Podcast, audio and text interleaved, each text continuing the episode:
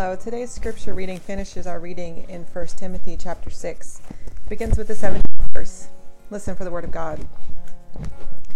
Tell people who are rich at this time not to be egotistical and not to place their hope on their finances, which are uncertain. Instead, they need to hope in God, who richly provides everything for our enjoyment. Tell them to do good, to be rich in the good things they do, to be generous, and to share with others. When they do these things, they will save a treasure for themselves that is a good foundation for the future. That way, they can take hold of what is truly life. I think uh, if we learned anything in the last four months or so, it's that everything's uncertain. That there are no guarantees in this life. That the things that we come to rely on, the structures that we put in place, uh, are not in themselves rely are permanent. That we can't trust that because things have been a certain way, that they'll continue to be that way forever. In fact, they won't. That's just the nature of things in the world. But still, we can afford to be generous.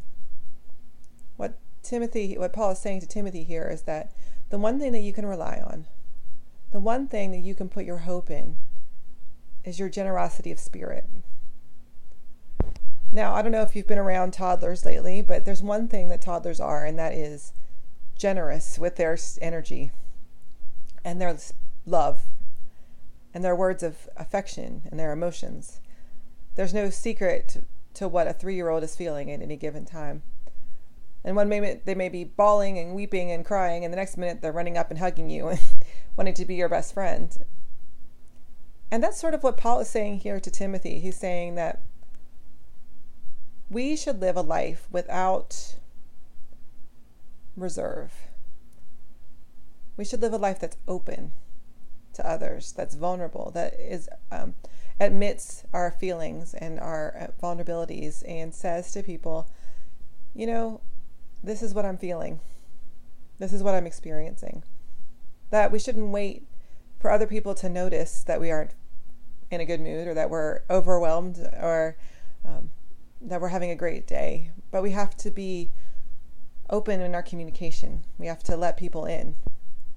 And we have to be generous with our spirit and with our own emotions. It reminds us that, as Paul says, to do good and to be rich in good works and generosity and ready to share, that those are the things that teach, that help us to rely on the treasure which is ours